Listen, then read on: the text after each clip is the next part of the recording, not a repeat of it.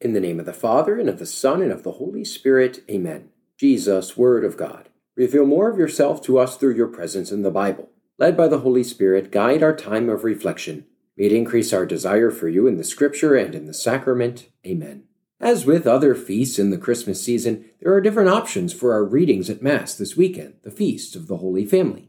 Since we're in Year C, however, this setup will contain the full slate of optional readings for Year C. So, just as a heads up, the Mass you attend this weekend very well could have different readings.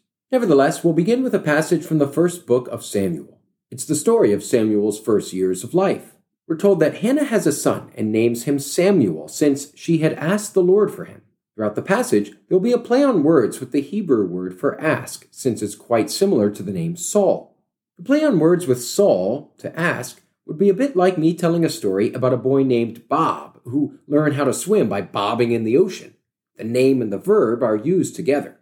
Of course, Saul is a different name than Samuel, and some scholars believe that this story was originally a birth narrative about Saul's life and not Samuel's. Yet, it could also be a bit of foreshadowing for how Saul will follow Samuel in the narrative of Israel.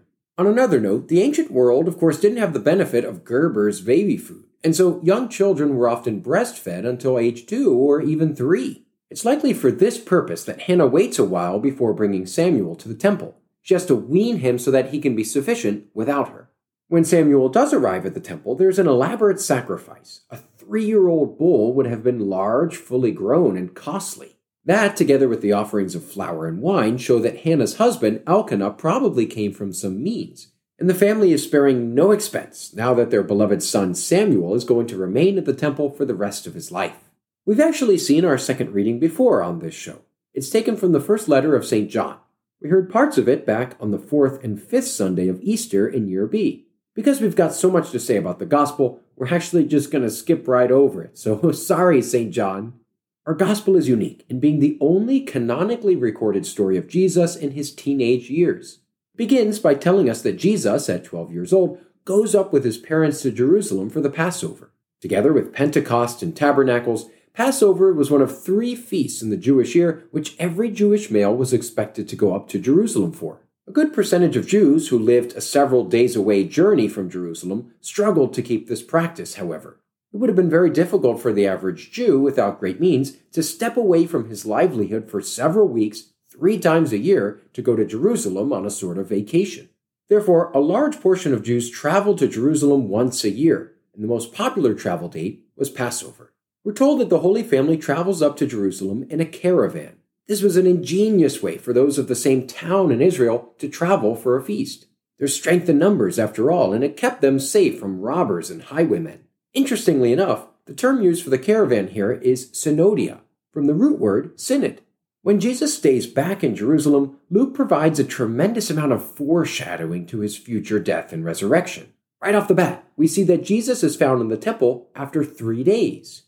And then there are four additional ways that this scene parallels Jesus' death and resurrection. First, the place, Jerusalem, and the time of year, Passover, are the same. Second, people are searching for Jesus at the resurrection just as Mary and Joseph are searching for him in this story. Third, Mary and Joseph journey away from Jerusalem only to return there, just like the story of the road to Emmaus when two disciples leave Jerusalem but then return. And fourth, Jesus says, Why were you looking for me? Which is a strikingly similar question asked of the women at the empty tomb. Why do you seek or look for the living one among the dead? When Jesus asks this question, Why were you looking for me? he continues that he must be in his Father's house. But truth be told, this phrase is actually more like in the things of my Father, with the things actually not a written word but implied in the text. As you'll see in other translations of this passage, scholars say that the things Jesus mentions here could be understood in three different ways. The things as in the affairs of the Father, the things as in the place or house of the Father, or the things as in the people or associates of the Father. Our translation at Mass chooses the second option, house. In non Christian literature, roughly simultaneous with Jesus' time, we see similar stories of famous people who demonstrated precociousness, that is, advanced maturity and wisdom for their age. For example, as a boy, Alexander the Great reportedly entertained Persian guests in the absence of his father, King Philip. And Josephus, the famous Jewish historian, tells a story about himself when, high priests and leading men of the city came to listen to his wisdom when he was only 14 years old.